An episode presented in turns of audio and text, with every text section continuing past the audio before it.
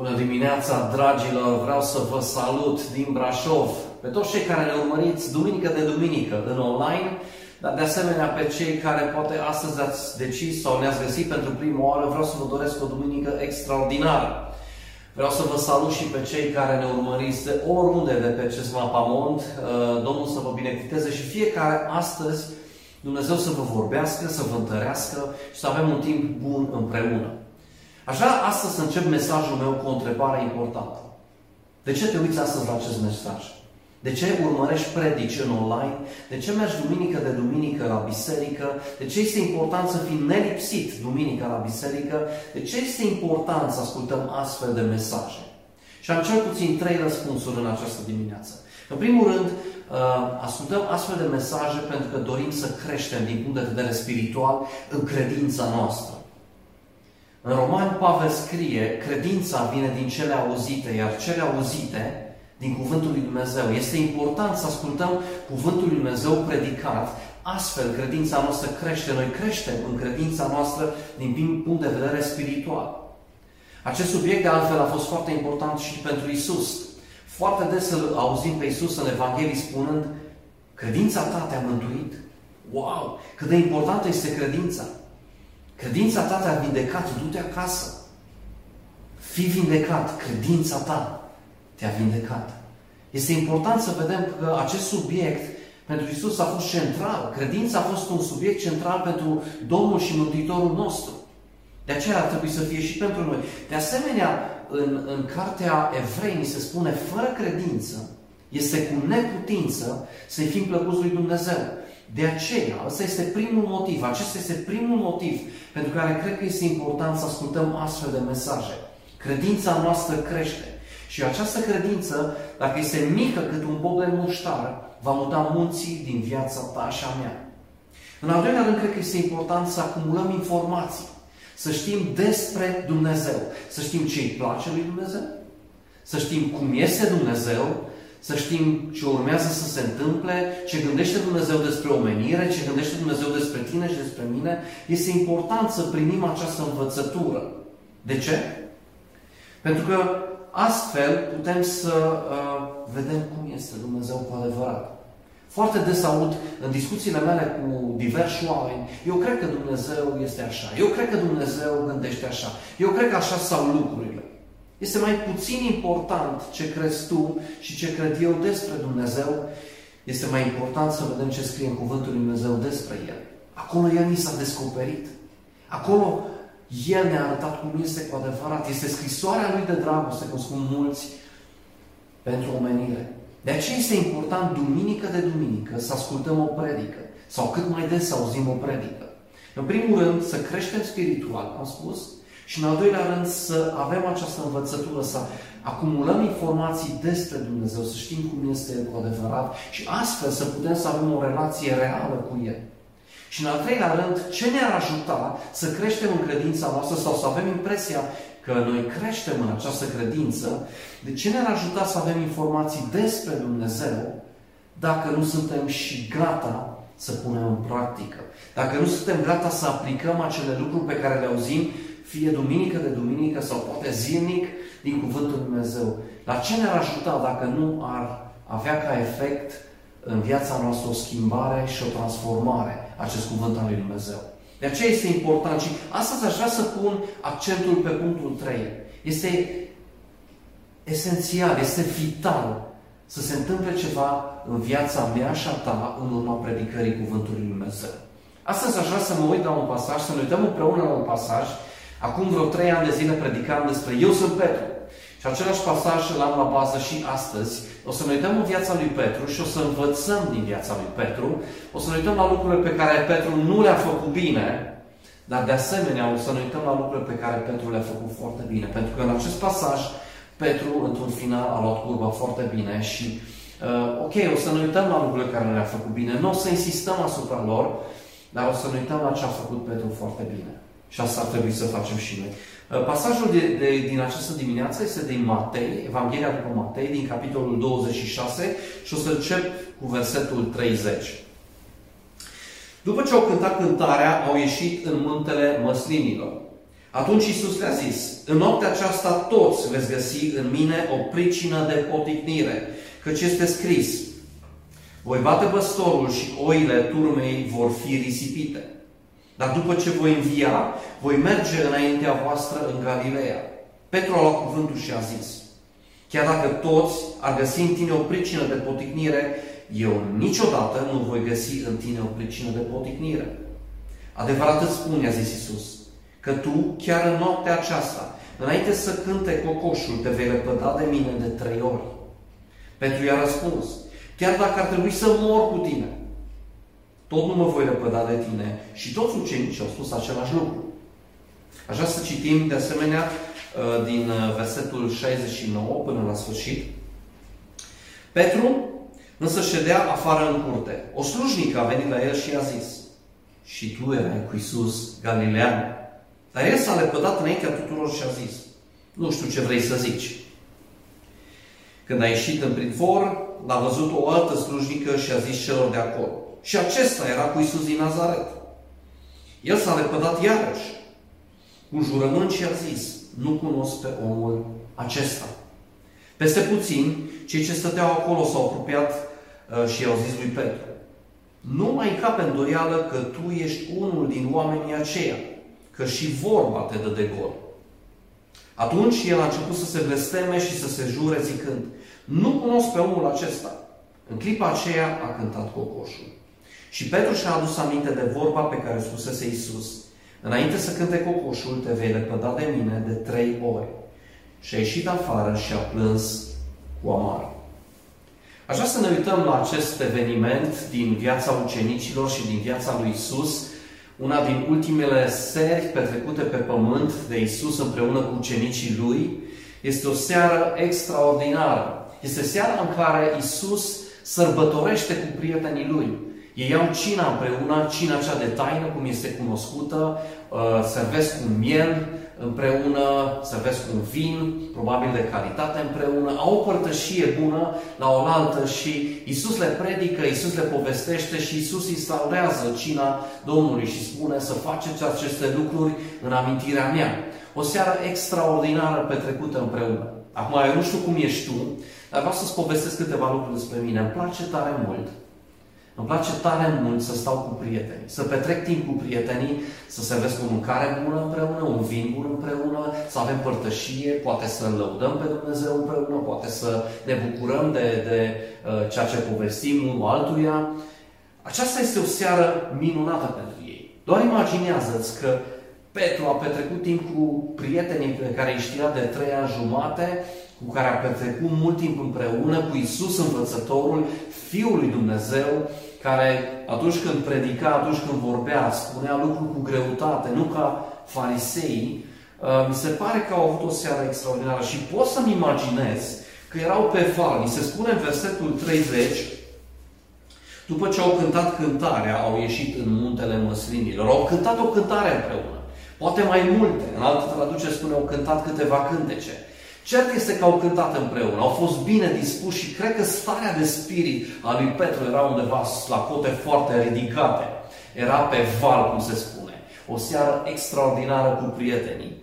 Dar Petru este pe cale să experimenteze curând un duș rece. Aduceți aminte, uh, de asemenea, în Matei, capitolul 16, Iisus îi înștiințează pe ucenici la un moment dat despre faptul că urma să sufere, să fie trădat de mai mari Israelului, de preoți, și Isus îl trage de o, uh, mă scuzați, Petru îl trage deoparte și zice, Iisuse, Doamne ferește să ți se întâmple ție așa ceva.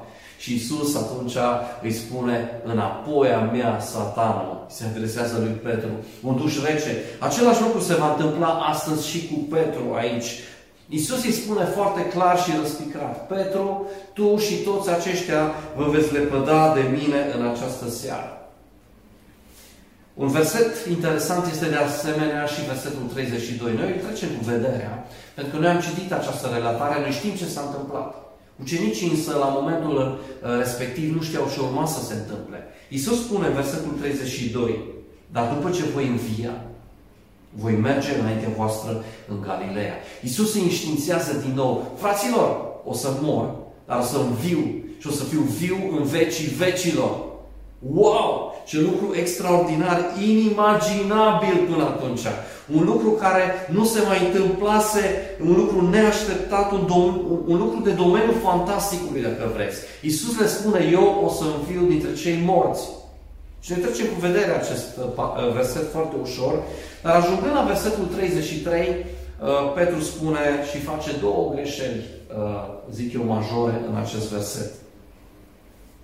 Iar Petru a luat cuvântul și a zis, chiar dacă toți ar găsi în tine o pricină de potignire, eu niciodată nu voi găsi în tine o pricină de potignire. În primul rând, Petru cred că greșește prin faptul că se crede foarte bun. Are o impresie foarte bună despre el însuși. Cât de des nu avem noi această impresie despre noi. Spunem că vom face anumite lucruri și vom sacrifica și ne trezim că nu le facem. Sau spunem că nu o să facem anumite lucruri și ne trezim că le facem. Suntem exact ca Petru. Petru aici spune, eu niciodată nu mă voi lepăda de tine. Niciodată. Și a doua greșeală mare care mi se pare puțin de bun simț aici este că spune, chiar dacă toți aceștia ar găsi în tine o pricină de potignire. Știi ce mai Iisuse? Fii atent, ăștia 11, copilași ăștia, băițași ăștia, s-ar putea să se repede de tine. Dar eu, eu, în niciun caz. Ce face Petru aici este următorul lucru. Este să le ridică pe un piedestal mai sus decât toți ceilalți și el spune, eu sunt mai bun decât voi, fraților. Eu sunt mai bun decât acești 11. Aceștia probabil se vor lepăda de tine. Eu în niciun caz. Știi de ce? Sunt foarte bun. Petru face două greșeli. Are o părere foarte bună despre el și are o părere mai bună despre el decât despre ucenicii lui. Astăzi aș vrea să mă uit la primul punct care mi se pare important și aș vrea să vorbesc despre identitate. Este important să aplicăm aceste lucruri pe care le auzim astăzi în viețile noastre. Identitatea unui creștin este foarte importantă. Identitatea nu ține atât de mult de, de sentimentele noastre, pentru că sentimentele noastre ne pot răda. Astăzi putem să fim pe val, cum vedem că Petru era aici, înainte de uh, a se lepăda de Hristos, iar mai târziu s-ar putea să fim sub val, să ne simțim uh, triști, să, să ne trădeze sentimentele noastre. Identitatea noastră nu stă în sentimentele noastre.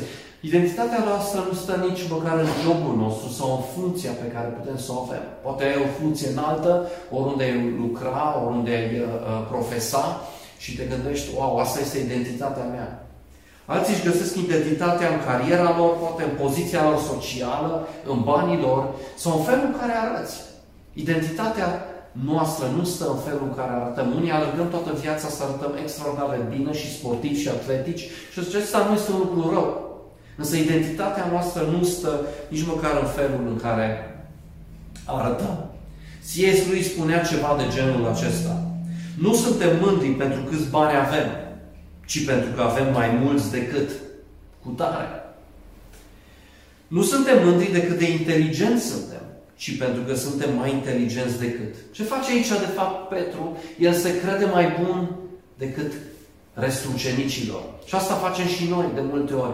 Ne gândim că dacă suntem mai presus de alții, atunci ne simțim cumva mai bine și identitatea noastră cumva este, sau stima noastră de sine este mai sigură.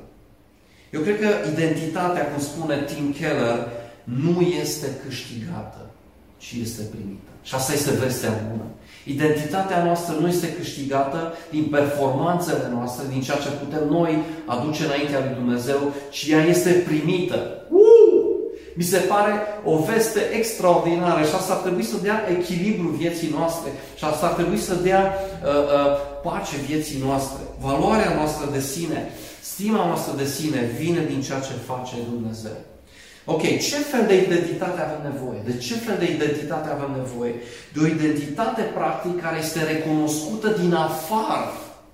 O identitate care vine de la cineva din afara noastră, nu din noi înșine.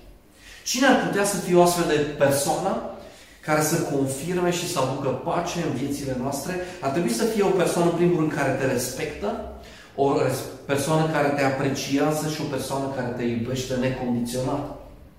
În al doilea rând, tu trebuie să respecti această persoană, pentru că dacă tu nu o respecti, asta te va afecta pe tine, în personalitatea ta. În al treilea rând, această persoană trebuie să fie o persoană care nu te lasă baltă niciodată. Pentru că dacă te lasă pe altă și te dezamăgește, uh, identitatea ta va fi afectată. O persoană, practic, care este stabilă, nu mai instabilă, astăzi este sus, mâine este jos și nici tu nu știi ce să crezi despre tine însuți. Această recunoaștere trebuie să vină de la o persoană care te apreciază nu pentru performanțele tale, nu pentru calitățile tale, nu pentru ceea ce poți tu aduce sau produce, ci o persoană care te respectă. Doar când ai respectul cuiva care te respectă, spune Tim Keller, ai stimă de sine. Și vestea bună este că Dumnezeul Universului, Dumnezeu Creatorul Cerului și Pământului, mă iubește și te iubește cu dragoste veșnică. Și a doua veste bună este că acest Dumnezeu nu te iubește uh, uh, din cauza performanțelor sau prestațiilor tale, ci te iubește pentru că te iubește.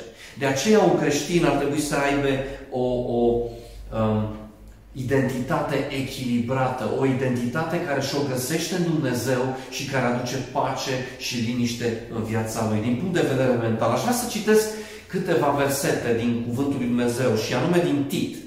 Capitolul 3, versetul 4 până la 7 spune așa. Dar când s-a arătat bunătatea și dragostea de oameni a lui Dumnezeu, Mântuitorul nostru, el ne-a mântuit nu pentru faptele făcute de noi în dreptate, ci pentru îndurarea Lui, prin spălarea nașterii nou și prin noirea făcută de Duhul Sfânt, pe care l-a revărsat din belșug prin Isus Hristos, Mântuitorul nostru, pentru ca odată îndreptățiți prin Harul Lui să ajungem moștenitori ai vieții veșnice. Ce spune Uh, Pavel lui Tit aici este că noi am primit această identitate nouă, nu prin faptele noastre, ci prin îndurarea lui Dumnezeu și suntem moștenitori. Noi suntem moștenitori în Isus Hristos ai vieții veșnice. Aceasta este identitatea noastră. Noi suntem fii, noi suntem adoptați, noi suntem înfiați de Dumnezeu în familia Lui cea mare și avem viață veșnică împreună cu Hristos. Aceasta este identitatea noastră. Noi suntem fii și moștenitori. De asemenea, în Ioan 3 cu 16 spune, fiindcă atât de mult a iubit Dumnezeu lumea încât a dat pe singurul lui Fiu, ca oricine crede în El. Dacă tu crezi în El, să nu pierzi, ci să ai viață veșnică. Aceasta este identitatea noastră. Dumnezeu ne-a iubit în Isus Hristos și a dovedit acest lucru foarte, foarte clar, trimițând pe singurul lui Fiu în această lume. Aceasta este identitatea noastră de fi și fiice. În Corinteni se spune că suntem o creație nouă. Uh, aceasta este identitatea noastră. În Filipeni 3 cu 20 spune că suntem cetățeni ai cerului. Noi suntem cetățeni a unei patrii, a unei țări diferite, a, a, a acestei împărății a lui Dumnezeu. Suntem cetățeni ai cerului. În Romanii se spune că uh, nu mai este nicio condamnare pentru cei care sunt în Hristos. Aceasta este identitatea noastră și nimic și nimeni nu poate să schimbe acest lucru. Avem un cântec foarte fain pe care îl cântăm. Nimeni nu schimbă asta, acesta este adevărul lui Dumnezeu. Nimeni nu poate schimba aceste adevăruri. Suntem copii al lui Dumnezeu, identitatea noastră este în Hristos Isus și suntem siguri de acest lucru. Pavel spune în Corinteni, sunt ceea ce sunt prin Harul lui Dumnezeu. Acesta este primul punct. Și așa cum spuneam la început în predica mea, în acest mesaj, este important să aplicăm aceste lucruri. Acolo unde te simți nesigur, Acolo unde te simți că uh, uh, identitatea ta este afectată, modul în care te privești pe tine însuți, felul în care te raportezi la ceilalți este cumva greșit sau bolnav. Uită-te în Cuvântul lui Dumnezeu și învață să faci acele lucruri și haide să învățăm să facem acele lucruri pe care Petru nu le-a făcut în acest pasaj. Petru s-a ridicat mai presus de alții. Identitatea lui a fost în ceea ce putea el să realizeze, să facă din propriile lui puteri. Însă identitatea noastră este în Isus Hristos. Este important să aplicăm acest lucru. Am observat în viața mea de creștin, uitându-mă la alții, că aceia care într-adevăr au o siguranță, care au o identitate sigură în Hristos, aceia cresc și se dezvoltă bine. Indiferent de ce se întâmplă în jurul lor, ei sunt neafectați sau mai puțin afectați decât ceilalți.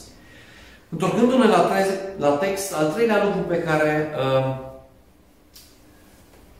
Petru îl face aici greșit și de, de fapt vedeți că și ucenicii îl fac. În versetul 35 ni se spune, Petru a răspuns, chiar dacă ar trebui să mor cu tine, tot nu mă voi lepăda de tine. Și ce au făcut ucenicii? Exact același lucru pe care l-a făcut și Petru. Aproape că uh, în acest pasaj ca niște copii de mici. Fiți atenți ce spune aici. Și tot ucenicii au spus același lucru. Și noi suntem la fel de buni. Acesta este omul care nu-și găsește identitatea în Hristos. Care caută să dovedească uh, lui Dumnezeu lucruri. Al treilea lucru pe care Petru l-a făcut greșit aici este faptul că s-a lepădat de Hristos într-un final. Nu numai o dată, ci de trei ori s-a lepădat de Hristos.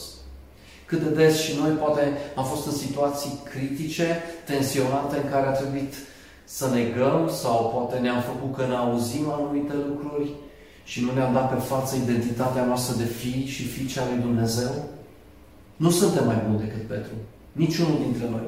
Dar acesta este al treilea lucru pe care Petru l-a făcut greșit în această seară. Destul cu ce a făcut Petru greșit, aș vrea să ne uităm acum la ceea ce a făcut Petru bine. Și probabil că veți intui ce, ce voi spune și ce voi citi. Dați-mi voie să mă uit la ultimul verset din capitolul 26. Și Petru și-a adus aminte de vorba pe care o spusese Iisus, înainte să cânte cocoșul, te vei lepăda de mine de trei ori. Fiți atenți ce a făcut Petru bine, ceea ce noi astăzi nu mai facem prea des în cultura noastră, în viețile noastre. Și a ieșit afară și a plâns cu amar. Când a fost ultima oară când tu ai plâns cu amar? Pentru că ai greșit, pentru că ai păcătuit. Când a fost ultima oară când ai recunoscut că ai greșit. Suntem atât de, de înceți în a recunoaște uh, uh, greșelile noastre. Ne este foarte greu să, să recunoaștem în fața oamenilor că am greșit. Cu atât mai mult să ne cerem iertare și cu atât mai mult să plângem cu omar înaintea lui Dumnezeu. Să spunem, Doamne, eu, Dani Rusu, am greșit. Mă leg puțin de mesajul de duminica trecută, mă întorc la el, la, la cel predicat de Mihai de ce am mulțumit Mihai pe această cale din nou pentru mesajul tău extraordinar. Mihai vorbea despre pocăință, despre cât de important este să ne pocăim. Este foarte important să plângem cu omar. Și acesta este al doilea lucru. A doua aplicație practică în predica mea de astăzi. Când a fost ultima oară? Când tu, seara poate, după o zi întreagă, te-ai pus în liniște înaintea lui Dumnezeu și ai zis, Doamne, îmi pare rău, îmi pare rău pentru ce am făcut, vreau să plâng și vreau să-mi cer iertare și vreau să, să spun acest lucru până chiar o simt cu adevărat.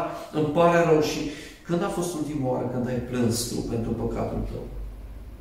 Știți, mă gândeam la o ilustrație pentru acest mesaj și mi-am adus aminte că mergeam cu copiii în parc. uh, și se dădeau pe balansoar. Când îl iubim foarte mult pe Dumnezeu, păcatele noastre sunt puține. Iar când păcatele noastre sunt multe, parcă nu mai iubim pe Dumnezeu la fel de mult și nu mai recunoaștem că am greșit.